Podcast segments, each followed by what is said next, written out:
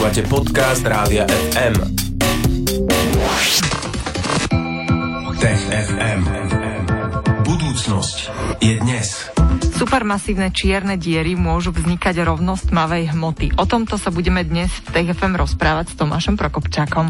Áno, on pripravil na dnes jednak túto tému, budeme sa venovať aj ďalšej. Poďme ale teda najprv na tie supermasívne čierne diery a na začiatok si môžeme povedať, že čo to vlastne sú tie supermasívne čierne diery. My dnes už vieme, že vo vesmíre sú čierne diery a tak nejako tušíme, že v strede galaxií sa nachádzajú supermasívne čierne diery. To sú akési obrovské superhmotné objekty, ktoré tie galaxie držia pokope, alebo aspoň sa domnievame. Prečo sú dôležité, Tomáš? Dôležité sú preto, že podľa našich teórií vlastne v galaxiách všetko okolo nich krúži to nie sú iba hviezdy, ale treba aj medzihviezdna hmota a my si myslíme, že sú dôležité pri samotnom formovaní sa galaxií. Máme trochu ale problém pochopiť, ako tieto supermasívne čierne diery, tieto obrovské objekty, ktoré sa v strede tých galaxií nachádzajú, vznikali. A o tom vlastne hovorí ten nový výskum. No tak sa poďme pozrieť na to, že čo hovorí tento nový teoretický výskum. Ten výskum je teoretický, čiže sú to len modely a naznačuje, že možno so vznikom supermasívnych čiernych dier v strede galaxií, prípadne inde je to trochu inak. My sme sa doteraz domnievali, že takéto objekty vznikajú, keď kolabujú hviezdy a postupne na seba naberajú a naberajú väčšiu, väčšiu hmotu až z nich vzniknú supermasívne, obrovské hmotné objekty.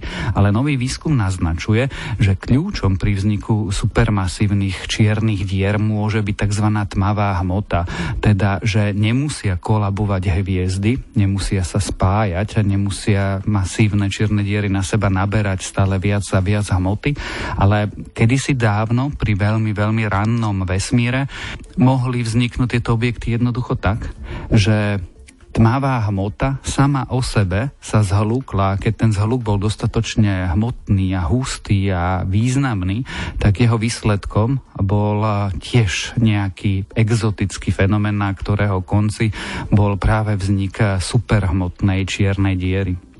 Čo je to tmavá hmota? Tmavá hmota je v tomto okamihu stále hypotetická hmota, ktorá tvorí väčšinu hmoty v našom vesmíre. My dnes vieme, že okolo nás sú veci, ktoré vidíme, napríklad stôl alebo stolička a akorát, že tieto veci tvoria menšiu časť hmoty vo vesmíre. Vieme, že tej hmoty je viacej, pretože môžeme sledovať jej dôsledky, vidíme jej gravitačné vplyvy. Problémom je, že sme nevideli tú tmavú hmotu a vôbec netušíme, čo by ju mohlo tvoriť tvoriť. Takže je to jedna z dvoch asi najväčších momentálne záhad v kozme spolu s tmavou energiou a my stále sa len pokúšame zistiť, čo je za ňou. No a prečo je tento nový teoretický výskum dôležitý? Dôležité je to preto, že nám ukazuje aj inú cestu, ako pochopiť vznik a formovanie sa vesmíru a zároveň nám to môže ukázať, odpoveď práve na to, čo sme hovorili pred chvíľou a to, čo je to samotná tmavá hmota, kde ju a ako hľadať. A keďže je to veľmi zaujímavá a dôležitá otázka v súčasnej fyzike, tak každé také popostrčenie, ktoré nám povie, že dobre, pozerajme sa sem, je pre vedcov veľmi užitočné. O chvíľu sa budeme rozprávať aj o inej téme a síce o tom, že šimpanzi sa spoja proti spoločnému nepriateľovi. Budeme tak robiť s Tomášom Prokopčakom z OSME, ktorý je autorom Tech FM aj dnes, takto vo štvrtok po 15. Zostaňte teda s nami. FM. Počúvate Rádio FM a v tejto chvíli sa nachádzame v rubrike Tech FM, ktorú pre vás každý týždeň vo štvrtok po 15. pripravuje Tomáš Prokopčak z Osme. A teraz sa ideme rozprávať o našej dnešnej druhej téme. Šimpanzi sa spoja proti spoločnému nepriateľovi.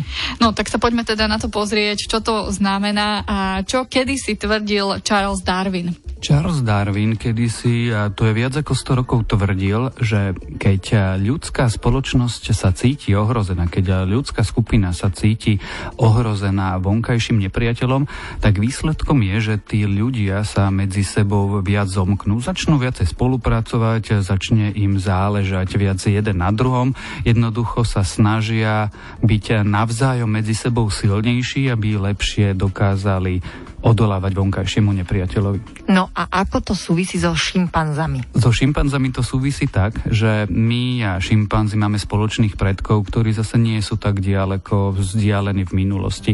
A ak si myslíme, že ľudia majú nejaké správanie, ktoré je nejakým spôsobom evolučne podmienené, tak je veľmi zaujímavé zisťovať, či platí aj u našich blízkych zvieracích príbuzných. Jednoducho, či my sme nejaká výnimka, či je to nejaký spoločenský alebo kultúrny nános, alebo to je niečo, čo máme spoločné s našimi zvieracími predkami. A práve to teraz výskumníci skúmali. No a čo ukázal ten výskum? Ten výskum ukázal, že áno, aj v prípade šimpanzov alebo piatich skúmaných šimpanzích skupín sa ukázalo, že keď šimpanzi si mysleli, že ich ohrozuje niečo vonkajšie, že e, prichádza niekto neznámy, že počuli zvuky od niekoho, koho nepoznali, tak e, sa správali veľmi podobne, ako to ten Charles Darwin opisoval u ľudí. A výskum ukázal, že sa začali k sebe viac túliť jeden od druhého sa viacej zaujímať, že tá kohézia v tej skupine sa zvyšovala a namiesto toho, aby e, narastal stres a agresivita medzi jednotlivými členmi tej e, danej šimpanzej tlupy, tak sa naopak ukazovalo to, že tie e, primáty sa viacej starali jeden od druhého. No a ako prebiehal, ako si máme predstaviť ten výskum? Ten experiment prebiehal tak, že pri piatich tlupách a 29 šimpanzoch dokopy vedci prehrávali zvuky. Prehrávali zvuky cudzieho jedinca, teda šimpanza, ktoré tieto šimpanzy nepoznali a a sledovali, ako následne tých 5 jednotlivých skupín bude reagovať. V ďalšej fáze výskumu by teraz chceli zistiť, či to platí aj pre šimpanzi bonobo, ktoré sú vo všeobecnejšej rovine trochu menej agresívne, alebo teda výrazne menej agresívne.